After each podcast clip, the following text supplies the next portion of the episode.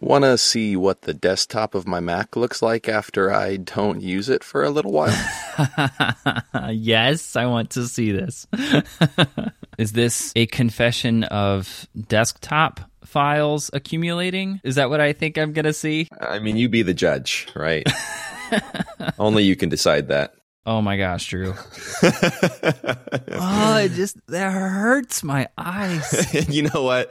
Usually I would make some excuse, but it hurts my eyes too. It's pretty terrible. Wow. It's a whole lot. I don't think I've ever had it that bad before. It's really honestly because I have used my Mac so little lately that I uh, really let it go. I just kind of let the whole cleanliness next to godliness thing slide away. So I just I thought you I, I actually just noticed it right now as I was minimizing everything and uh, getting ready to record this. So I, I, wanted you to I wanted you to experience it just just like I did. I I don't even know what to say about this, Drew. Like this is I know this is intense. I know it's bad. So what? Help me out here. You this is all screenshots, right? Yeah, every is. every one of them is. yes, all of them. Okay. It's because it's it's it's because I the last thing I did on my computer was I recently redid my personal website and I kept taking screenshots to share them with a friend of mine who was helping me design it. Okay. And I guess I did it a whole lot without really recognizing how many screenshots I used. And I also used screenshots to test how things would look like on the website. So I'm pretty sure this is basically entirely because of that project. Although I do see um, underneath a screenshot hidden in one of the layers a audio file for whims that work. So I also see a couple for bro. Did you see this as well? yeah. yeah, this it's it's almost art, just like art, you know? no. I've I've achieved it. Nope. Last time that we talked, we went through and talked about iPhone home screens. I, I don't need to see yours, but I'm just I'm curious to know: Do you do a lot of automation for keeping your Mac tidy, or do you just do it yourself? Are are you a stickler for that kind of thing? I am. At the same time, like I have a handful of areas of my Mac, I guess I would say, where I have files. Like I have a folder called Black Hole, Mm. Okay. and it's literally that. I just dump things into it. All right, so that's headed your way. Okay, I'm waiting for it to come through. This will uh, this will prompt a question, and I'm I'm just gonna wait for it because I, I think I know what this question's going to be. All right. Okay. This is uh this is a highly customized desktop. I actually didn't really expect that for some reason.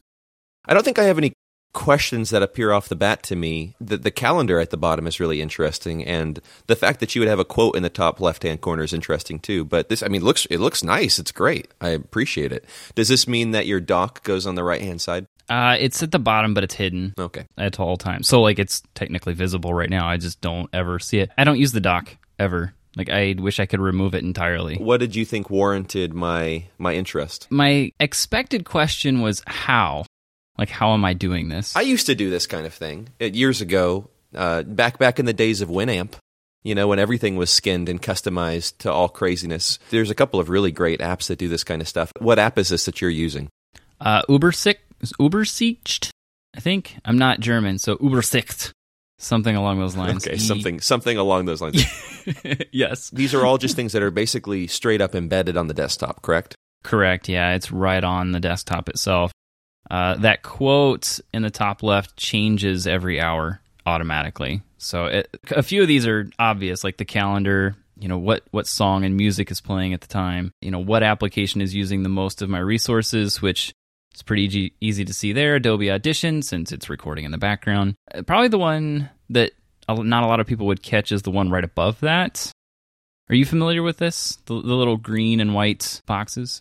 No, I assume that it was something something that's happening on your computer, but I don't know exactly what it is. That is my GitHub check-in graph. Ah, okay, interesting. So the darker the green, the more commits I've pushed to GitHub. Interesting. That's a pretty cool visualization actually. It's nice. It's kind of fun. and you got a little what song is playing? Is that what that is? So it's currently wired up. It hasn't been functional in about a week and a half or so.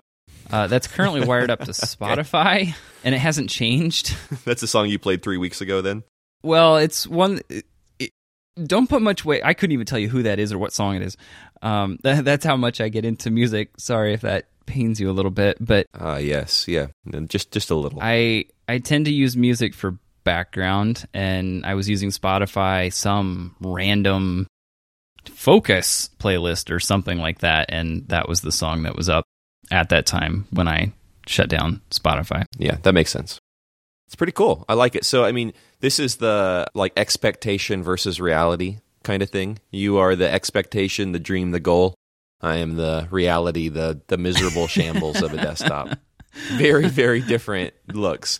But I mean, you know, you said it yourself, right? There there is a place where all these files go for you. It's just a black hole folder that's hidden away somewhere. Yes. Now, also keep in mind, it's automated for me. Like if I grab, Mm-hmm. like you notice, I grabbed a screenshot just a few seconds before I sent that to you, and yet it's not on the desktop. Right. And that's because it's automated through what's the app? Hazel? Yeah, I thought it was going to be Hazel. Yeah, it pulls everything off my desktop, puts it into an inbox folder for me. I don't recognize any of these things up in your status bar. Can you tell me what a couple of them are? Oh, I, I recognize Droplr. Oh yeah, Droplr's still up there. I need to make that go away. Oh, Uh, I don't ever use Droplr. I don't really know why it's still up there. yeah, I never. Yeah. It's a great tool for a certain kind of person, but I don't use it. Yes, just not me. The far left is uh, what's the technical name for it? PostgreSQL 10. Okay. And for the developer nerds out there, that is simply my Postgre database server running on my Mac. I use that to start and stop my Postgre server. Yeah, I'm not going to go into it more than that. I, I need no more. Yep. So that's what that is. The next one over, again, that is Docker for Mac, Okay. which is not what it sounds like. It is not anything to do with your doc. Uh, again, it's development. You're working with Docker containers. It, it's for development. Okay. So it's all coding stuff. Right. Those two are, yeah. Gotcha. That makes sense. That's why I don't know them. Uh, Droplr, you mentioned. hmm Yeah, the next, what, four?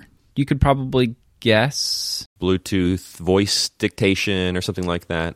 Uh, that is Shush, which I use whenever I'm recording with. Yeah, so if I push the function key, it will mute the mic through that. However, that doesn't work with the soundboard structure that I have right now at all. You just got to really cover your mouth whenever you sneeze.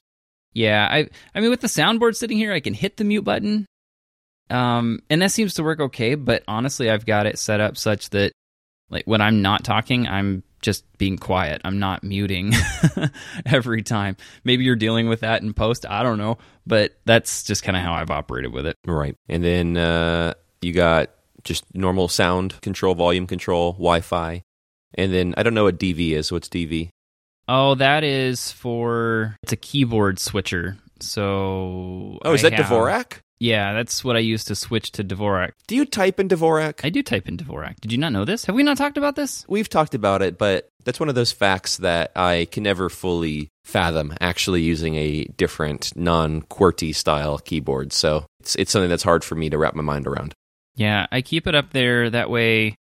If for whatever reason someone else needs to use my Mac, which I don't really do ever, Mhm. it's quick and easy for me to switch it back over to the QWERTY format, pull the keyboard cover off of it, and hand it over. Like I can do that. It doesn't happen very often, but when it does happen, I need to be able to switch it very quickly. And that's what I use to do that. That makes sense. And then, if I'm correct, I think that that uh, 13 number calendar date is part of iStat menus. Is that right? It is not. That is Fantastical. Oh, it's Fantastical. I forgot they added that nice option. Yeah, Yeah. that's a really, really cool thing. I, I used to have that in my dock, and I, I just really like it. It's so pretty.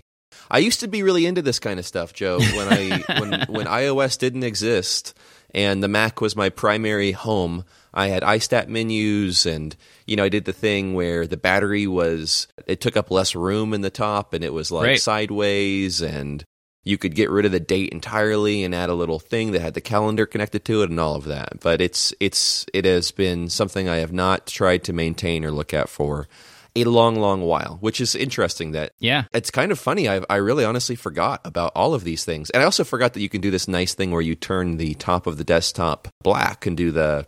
They don't call it night mode. Do they call it dark mode? I think it is just dark mode, yeah. Or they've got like some themes that you can do to your menus and such. So it's very limited, but I think you can do a few of those. It looks really good. It makes me want to do that. I, I I totally forgot it was an option entirely. It makes me remember the days of the transparencies and everything. Oh, You know, right. There's been some Right. there's been some updates to Mac OS that have made me forget the the old ways, but your desktop's bringing me back, man. So that's cool. I like it. I like it a lot. Good to know I'm old school. Yeah, yeah, yeah. You're old school in the Mac in the Mac world. You know, everyone Apple's moved on, uh, according to many people, right? But but hey, you're still holding down the. I fort. am holding Uh, on. You know, the the iMac Pro is coming out slash out. Do you have any interest in a device like that, or are you not in the market for a, a big old desktop? yeah, that's a good question. I think I'm in the market for it, but hmm right now I know that it would be very fiscally irresponsible of me to do that. well, for me, for me, I really just want the space gray keyboard and trackpad. So I think it would be even more uh, fiscally irresponsible for me to buy the entire thing to to just use the keyboard, right? Just right? to get You know, that. So at least you, so at least you want to use the entire computer. You have you have a leg up on me. Yeah, it's it's partially because of video. It's also because even with the MacBook Pro, which I talked about at one point uh, while we were recording, but Right. you know, even with that, I can max it out. Like I I keep track of you know some of the how much of the processor I'm using at any, any given time, and if I max it out for more than about 30 minutes, I start to get a little concerned with it, and I can do that on a fairly regular basis, even with this beefed up machine. So Right. I I could see doing it at some point, but man, that's an expensive machine. It sure is. There's no two ways about that, is there? And here we just bought iPhone 10s, and I'm complaining about cost of a computer. But I mean, think about all of the extra fun little widgets you could put on your home screen if you had a giant iMac screen to to do that with. I could, yeah. Honestly, I'm actually more in the market for one of the ultra wide monitors right now. Yeah. And what are they like 36 or 37 inches corner to corner, but they've got the curve to them. hmm I've got my eyes on a few of those. Those are very fun. I don't think I have enough room on my desk for a giant giant monitor, so Mm. I'll have to wait until I upgrade my desk before I can upgrade my computer screen. well, that just means you need to uh, purchase the iMac Pro, and that would warrant purchasing the new desk. New desk, all for a space gray keyboard. Oh wait, there's one. There's one in my menu bar, far right, second one from the right. You recognize that one?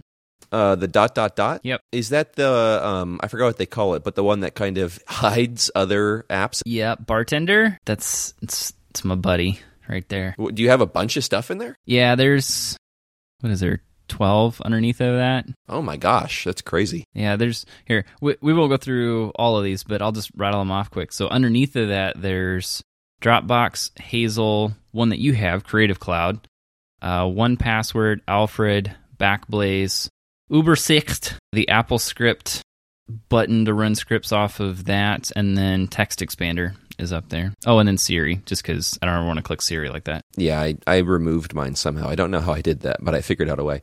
I uh, think that if you had all those up there, you'd be you'd be pushing up against the help button.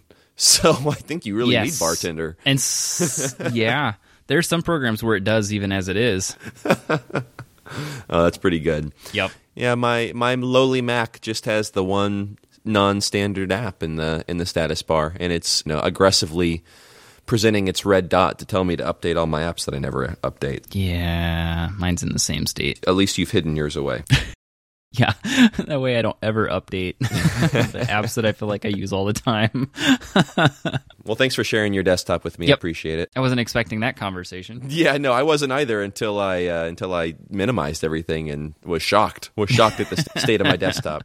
The only real reasons that I need to use my Mac these days are for this, for recording, and we talked about that before. The reasons that I use my Mac are less and less as time goes on, but re- recording still a need. And the last time that we talked, I had said that one of the main things was editing uh, video and audio. But now that I have Ferrite, I think is how you say it, on the iPad, I no longer need to do the editing from my Mac either. Squarespace, which I have one website running off of, still really requires a Mac. I don't know if you've ever tried to edit anything on a Squarespace website from your phone or from a tablet, but it is just a nightmare. You can kind of sort of get into the back end, but it is just not intended for mobile devices, uh, partially because it's so heavily reliant on drag and drop. Okay. So it just starts falling apart. So that's one of the the few annoying things that I, I can't ever do until I get around to Mac. Another big thing was editing photos through Lightroom. But now, I don't know if you've paid attention, but now that Lightroom has updated itself to be a new product called Lightroom CC, they're kind of making it have feature parity for both the iPad and the Mac. They sort of pulled a Final Cut 10 where they took a bunch of features away that used to exist in Final Cut 9 slash Lightroom, whatever it was, and started fresh with a product that looks a lot nicer but has a lot less features. And they did that, it seems, so that they could start building them out one by one for both iPads and I'm sure, you know, Android and the Mac all at once. And it's amazing. I really, really love it. It's it's a great new product. There's a few people that don't love it because of the features that it's lost. Right. But that's the same reason that I loved uh, Final Cut 10 was, hey, now we can get in on the ground here again and, and rethink some of this stuff that's been feeling a little bloated or cumbersome or unnecessary at this point. So it's funny because the fact that Lightroom is now at feature parity for the iPad and the Mac has weirdly, in a way, made me use Lightroom more on the Mac than it did before because now I trust it more. Because I can start an image on the iPad, and if I need to finish it on the, the laptop, I can. It makes me open Lightroom a lot more than I used to, and, and honestly, open my laptop a lot more than I used to. So it's funny to see the ways that these little pieces of software change your behavior. Because one app that lets me edit audio on my iPad has changed the use there, and one update to Lightroom has changed the use of that on two devices at once. I looked at Ferrite. It looks like it sounded like you were using it heavily. Oh yeah. Yeah, so what happened to me was one day I opened up Logic, which is how I edit podcasts, to edit an episode, and it didn't open. It just uh it just didn't open. And uh, I think if I tried to open it right now, which I won't, but if I tried, I don't think it'll open. so I don't know what happened. Nothing, you know, nothing really changed. I don't think that my version of Mac OS changed. I don't think that I downloaded an update. I didn't really do anything at all. It just now every time that I try to open it, it just totally crashes. Hmm. and I wanted to edit something. I had like a you know an afternoon free to do it, and instead of spending hours and hours trying to fix Logic, I just decided to download Ferrite for the iPad and give that a whirl. And I loved it. Like it was just one of those apps that I knew existed, but I thought would be a little too cumbersome to use and it's $20 to use in its fullness. You can kind of do this weird trial, but it has a bunch of limitations, so I, I never really gave it a go. But as soon as I downloaded it and put some audio into it, it just felt very, very fluid and exactly like what I was looking for. So I bought it and started using it. And not only do I love it just as much as editing on the Mac, but I like it more. So it's it's was a weird shift that was a, a gift an accidental gift. I didn't know that Logic crashing and burning was going to be nice, uh, a good thing in my life, but I'm really glad because it made me try this uh, third party app that I would have never given a chance before. It's also why the last episode of Whims at Work had chapter markers because it handily supports that, which uh, Logic did not make very easy. I really liked that, by the way. Yeah. Uh, just because you had some of those pictures in there, it's like, oh, this is really cool. Yeah, exactly. Like, oh, I've never thought to do this. Way to go, Drew. Yeah, you're better at this than I am. Well, hey, and Ferrite made it very easy for me to do it. So yeah, it's it's that's what I'm talking about, though. You know, it's like I've always been a bit surprised that Apple hasn't gone more in with uh, their Pro apps for the iPad, especially because now they have an iPad that is labeled Pro. You would think that they might want to bring some of the the pro pieces of software to it. Uh, but you know, we still have GarageBand, we still have iMovie, we don't have Final Cut, we don't have Logic. And there's definitely a market for that kind of thing. And this one lone developer who develops Ferrite has been the person that's kind of leading the way for that bit of the industry.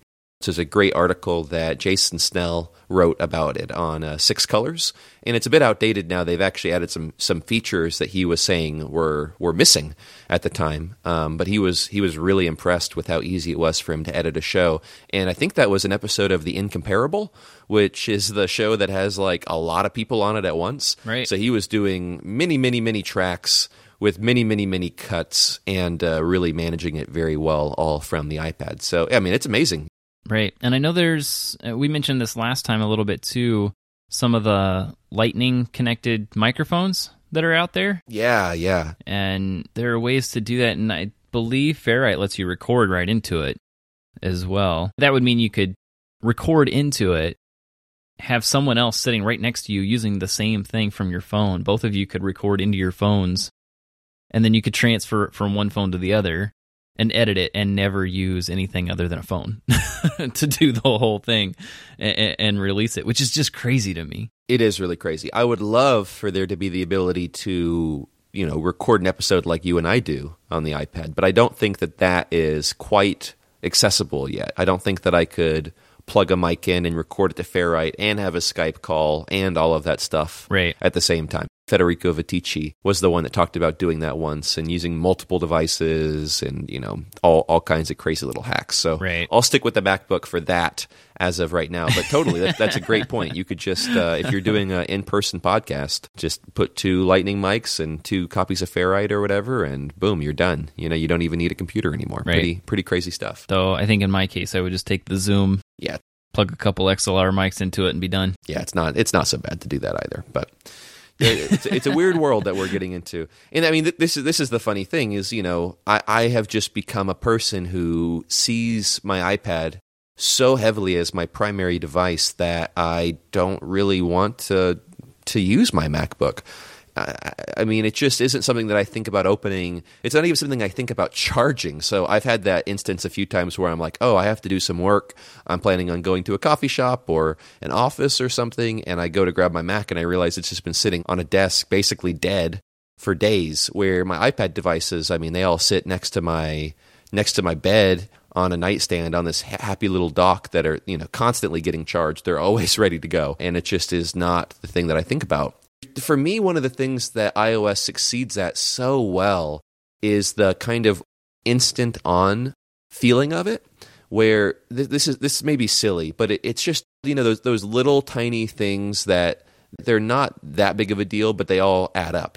And one of my least favorite things about MacBooks is the way that I often open it up, immediately pull up Safari and Google something, only to find that the Wi Fi hasn't kicked in yet. You know what I'm talking about? Yeah. Yeah. I'm with you so far. Yeah. And on an iPad, you just don't have to worry about that. It's just is always connected. And just simple little things like that. The weird little tiny subtle ways that the Mac feels slower to me than an iPad that makes me not want to use it. And to start editing a, a, an audio file in Logic, for instance, you know, I have to turn my computer on, uh, let it log in, open up Logic, find out where I was. And that doesn't seem like that big of a deal, but it just feels a little cumbersome, especially if I have like 10 or 20 minutes to do something. But with my iPad, I literally just open it and open Ferrite and it's ready to go. And I can do a little editing and put it down and move to a new thing without having to worry about it. And I, it just is that kind of difference in operating system that has made me love iOS so much and leave my Mac in the sorry state that uh, you saw it at the beginning of the show. and with no battery. And with no battery. yeah. Unplugged. Unplugged. I think some of it depends on which device you use more or, or which one is your, your main machine. Because I think if you're on the iPad as your main machine, I think for sure it's going to be like it's always going to be connected. The audio is always going to be set the way you want. It's always going to have the apps you use frequently readily accessible. And I know for me, it's interesting because we both come at it from the same viewpoint. Because part of the reason I use the Mac is because I feel things are so much faster on the Mac than they are on iOS, right. doing a lot of the same things. Now, some of that is because I'm on it all the time because of what I do for work. And as a result, I have a lot of things in place to where I can jump from thing to thing with keyboard shortcuts, which from a time stance ends up being about the same amount of time to tap something as it does to hit a keyboard stroke. Mm.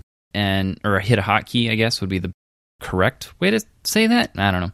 But you get the idea. Like I jump between things using those hotkeys in about the same amount of time as I would on my phone or on an iPad.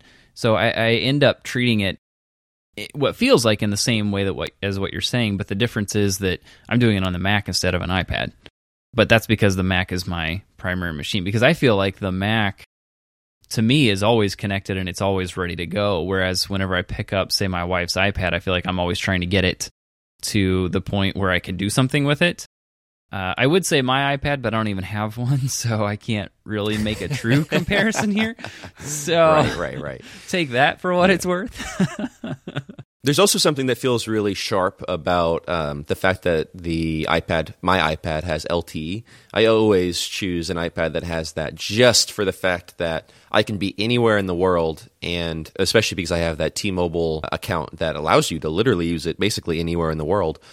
Um, so that that is not a figurative thing, and be able to connect to the internet without having to worry about it. So if I go to a coffee shop that doesn't have Wi-Fi, which actually is the coffee shop that I frequent every day. It doesn't actually have a uh, Wi-Fi service that you can use.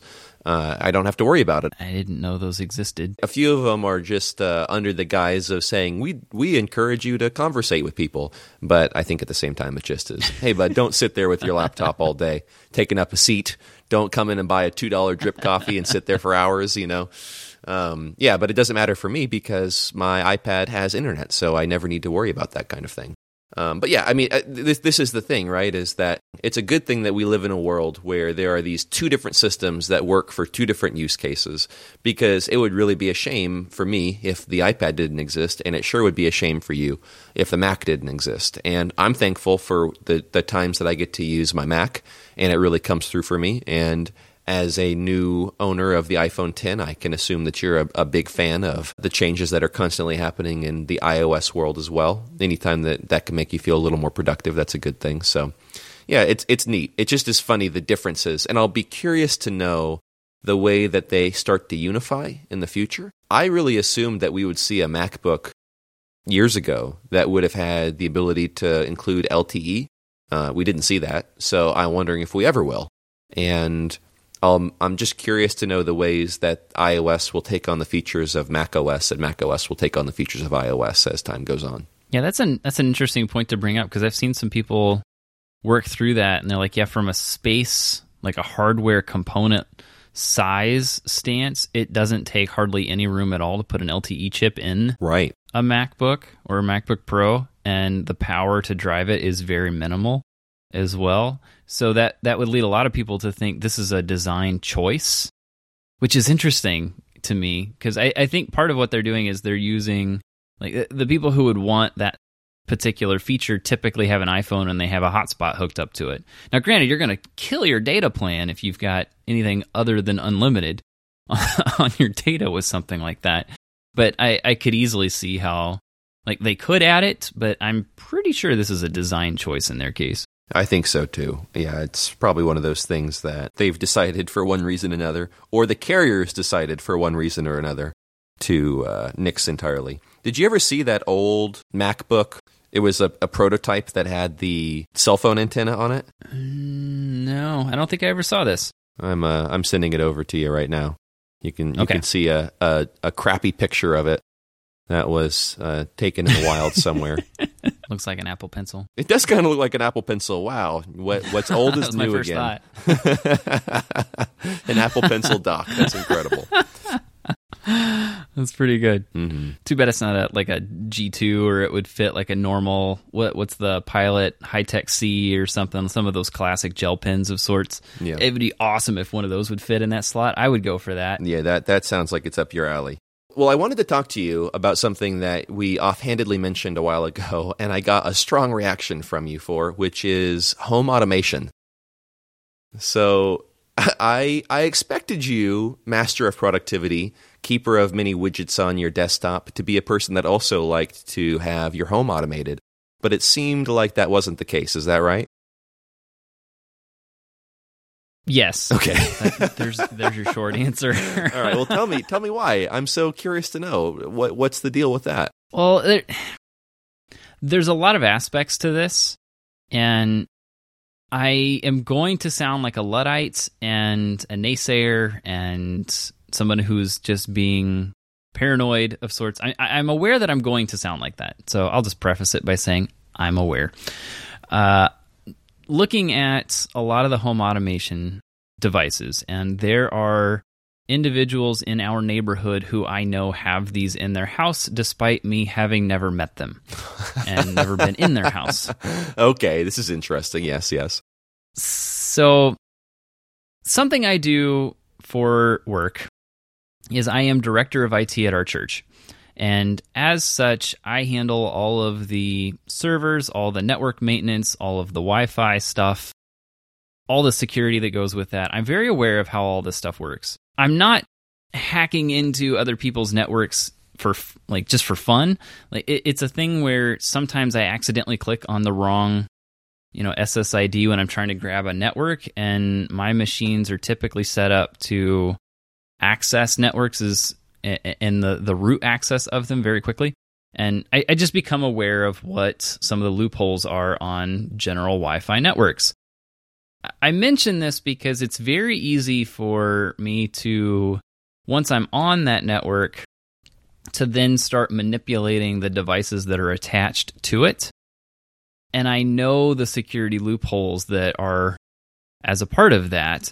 You know, if you have a home network and it is set up correctly with all the right security settings and such, you're fine. The vast majority of the public does not do that. and although my house would probably be fine, I just don't like having that ability. So I, I, hear about things like internet connected baby monitors and such. It is way too easy for me or someone to tap into that and then they've got a view of my child sleeping at night. Like I'm not comfortable with that. And that that's just, you know, there's there's an extreme version of this. Whenever I look at some of the like the internet connected outlets and and you know, garage door openers and stuff, I'm aware that it can be helpful but I'm also aware that these things don't always work. Like I'm just aware that they're not 100% and they're not solid. And if it's going to be in the house, I want it to work 100% of the time. Like I, I don't want to tap something on my phone the lights not come on and then go up and flip the light switch when I just walked past the light switch on my way into the room. like that doesn't make sense to me. So from from a logistical stance, I just don't understand it. I know there's some fun stuff you can do, like disco lights and stuff like that, that are kind of fun. But at the same time, like it just I have a hard time warranting the cost for something like that. Right. Okay. I I, I need to end my rant, but you know that you get my concern here at this point.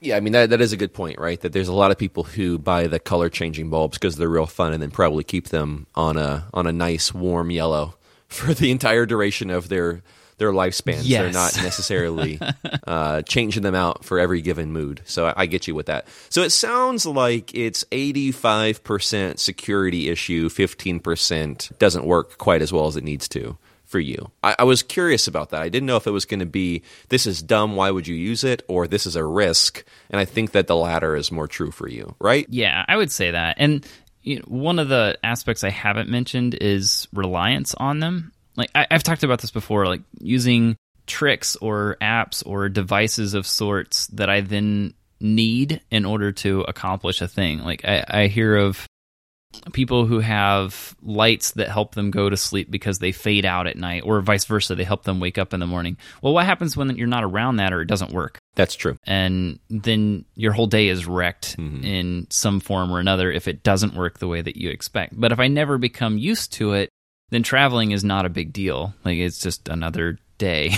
like I don't have that reliance on it. The same thing could be said for technology in general, though. Yes. Isn't it? I mean, there's not every single situation where you have your iPhone or your Mac with you, but you still warrant that reliance on that product because you've decided that that was worthwhile. But you're just saying that this one isn't for you. Yes. I mean, there are a lot of these that, like, having an iPhone 10 is really nice. Uh, there are probably some ways I'm reliant on it. I do use it for things like hourly chimes to check my list to make sure I'm doing the thing I'm supposed to be doing because I'm terrible at procrastination. Like, I do some things like that that help me, and I might be relying on those, but I'm okay with that. Whereas this feels like it's one step too far down that path. Like, you're creating a highly luxurious task or item that I need to happen in order to have a normal day. And it really isn't that big of a difference, right? Between turning on a light with your phone and turning on a light with a switch. We're not talking about some revolutionary ability change. It's just uh, a convenience from your phone. Right. Especially now, the expense factor alone can make it kind of challenging to say this is really worth it or not. But that's interesting from a security standpoint. Have you paid attention to HomeKit and it's kind of the the more walled garden nature of it, the the better security that that provides. Uh, I'm aware of it, but at the same time, you have to hook things to it. Mm-hmm. Like the the issue that I see with it is pre-software in a lot of cases. Mm. Like it, it's purely the Wi-Fi connection. It has to be connected to the Wi-Fi. Yeah. Like it is a device connected to your network. Right. And if I can get into your network, I now have access to that device, even though there's software that's being used to drive it. Like, does that does that make sense? Like, you can manipulate some of that stuff. Yeah, so you're saying the the vulnerability is not HomeKit. The vulnerability is the step before HomeKit. Correct. Because yeah, I mean all of them, right? It's like the the August lock and the wall plugs. All of these things, they have their own apps. They have their own systems, and then they're they're building those on top of or parallel to HomeKit. Even though HomeKit might be fairly secure, I imagine that there's some vulnerabilities in these little things. And I, I've heard this quite often: is that you know all of these Internet of Things devices that have been scattered around the world and connected to Wi-Fi networks are really making a handy botnet for people who are trying to get a hold of computers that are always on. Because hey, man, you know they're not getting unplugged. They're not getting uh, disconnected from the internet because they have to be plugged in and connected to the internet at all times, and they are little tiny computers. So I, I, I understand the the security issue bit of that. I used to have a Wink system, which was one of the first home automation things. Uh, I just kind of bought it on a whim. I didn't add a lot to it. Uh, it was really just a few light bulbs. Uh, in my old bedroom in Tampa, Florida, there was no lamps in the room. There was just a bunch of overhead lights, recessed lighting. And Right. man, it was bright. Yeah, all the can lights sure were bright when I was trying to go to bed at night, and I liked being able to dim them from my bed, uh, just because of the, the the sheer laziness of that. Yeah. But that wasn't necessary, and it wasn't that big of a deal. And the amount of times that little wink system broke was so annoying that I don't know if it would have if I would have done it, if I would have known how often it broke, because I'd have to then get up and find the little Wink hub that was plugged into the router and, you know, unplug and plug that thing back in because it would get all confused and forget the system and the Wi-Fi or power would go out and they would have a hard time reconnecting and all kinds of stu- stupid stuff like that. So some of these systems aren't good. HomeKit, however, it's a bit of a different story. I have it when we moved here to Redding, California. We did a lot of renovations on the home, and I took that as an opportunity to buy a few uh, home automation things. And I also have Airbnb'd my house before, and I went ahead and bought an August lock just for that, so that I didn't have to give out a key to people all the time, which is kind of a weird thing, right? Like, what's the bigger vulnerability? Giving people a passcode to your August lock and having the August lock to begin with, or giving people a physical key that they could go and copy if they really wanted to? You know, it's uh, they're both kind of creepy situations when you really think about it. Right. But but my experience with it is really nice, and the reason that I thought you would like it to begin with is just because my favorite bit of it is the automation bit, where especially right now the sun sets so early where I live. It's uh you know four thirty sunset, and so I'll come home a lot, and the it'll just be pitch black outside. And I live out in the mountains where you know there's none of that light pollution. It is just pitch black, and because of that, I really love the fact that I can automate my lights and say at sunset have them all turn on. And it's nice to come back to a home with you know lights that have automatically been turned on for you. But I mean that's kind of it. There's I have yet to find a sense of use for automation that goes beyond turn lights on at a certain time that feels kind of pleasant. It seems like there's a lot of people that really love home automation, but I can't figure out what the heck they're doing with it.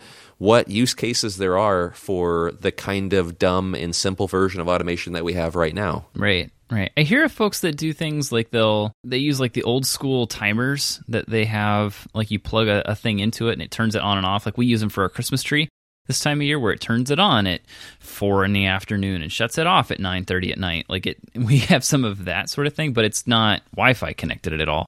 Like it's just the old school deal. My Christmas tree right now is plugged into HomeKit, and it does turn on automatically. Oh, it letting is? you know. Yeah, very Nice. very important and very good. Do you have it wired up with if? Uh, no, I ha- it's in it's in HomeKit. I have a little plug in the wall that's connected to HomeKit, and it says at sunset, turn it on, and there it comes. It's lit up in all its beauty. Well, I know a couple people that use these old school timers and they plug their Wi Fi router into this and it turns their router off at certain times of the day and turns it back on. So it will shut off at, say, 5 o'clock and come back on at 8 p.m. That way it's not on when they're spending time with the kids and doing dinner. Ooh, that's kind of interesting. And then it will kick back on after the kids go to bed so that, you know, parents can watch something on Netflix or, you know, pull up you know, catch up on email or whatever it is they're going to do. So I, I do know a couple people that do that and seem to really like that. But outside of something of that scale, I've not ever heard of or seen anything that even remotely got me interested in in trying it. You know, here's here's another thing too.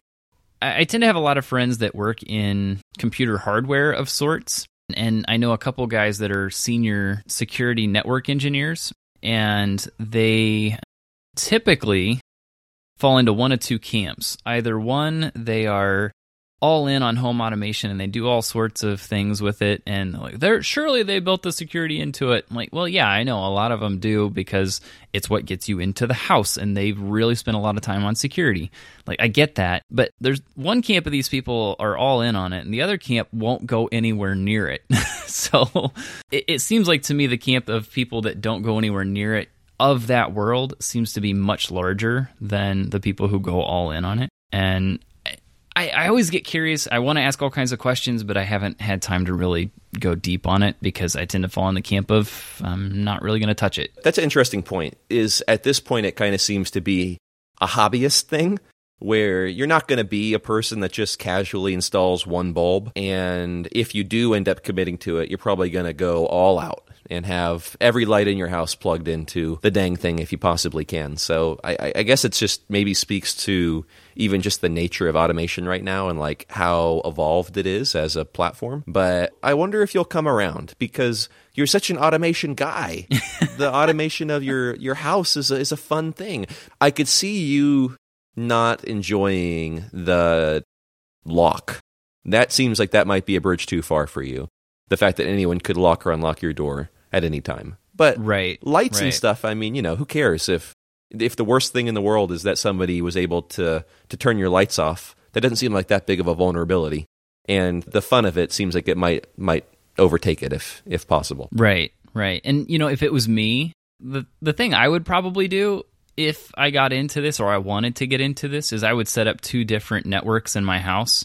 One maintains all of these Wi-Fi connected devices and the other is my main network and the one that has all the devices on it can only talk to certain devices through the other network, basically whitelisting what devices can and can't work with that network at all. So unless it's my phone, nothing can work on that network. Like I would do something along those lines That's interesting. and then get into it. So I, you know, that would solve some of my security concerns with it, but I have yet to see any form of like I have yet to see someone do something with automation that I could warrant the cost of getting into it in order to do that automation.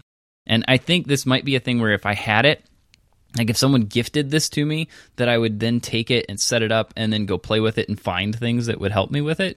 But I'm not going to just go out and buy it on a whim, hoping that it would save me a little bit of time somewhere. Like it, just doesn't seem like a thing I'm going to go out and do without it being gifted to me in some form. All right, well, mysterious gift giver Oh, right. who we haven't heard from for a while. that. You know what? You know what to do. Joe needs uh, Internet of Things connected light bulb to to test out now. That's that's where this conversation went. Okay. You know what? Very dumb thing I wish that my home automation system could do. Hmm. I had a conversation with a friend about this a long time ago. I wish that I could have my home automation system immediately turn on my shower in the mornings because I would love that as an alarm because I'm I sometimes wake up and I'm too lazy to get out of bed and I spend some time like reading or just doing nothing. But if the shower turned on, by God, I would get up and use that shower because I'm not going to waste water. Right. Uh, but I don't. I don't think that. I don't think I can hook that up to HomeKit yet. I don't think there's any automatic shower turner oner that would work for me at this juncture. I know you can get little motors that'll spin, like they will spin a, a spigot nozzle of sorts. so you could get one of those and hook it up to like the the the water main that goes to your shower, Oh and then at gosh. night just turn the shower on full blast, and it would you know hook a little motor up to one of the Wemo switches of sorts. and then That's actually then, Then you could have it turn on automatically. I love that. That's fantastic. Until until uh, my my router shuts off in the middle of the night and the the motor goes off anyways at two a.m. my shower's going at full blast or something dumb like that. This is the problem. We need we need to work out the kinks first before we commit to any big ideas, right? But see, that would be the perfect notification that your Wi-Fi went down, and don't you want to solve that right away?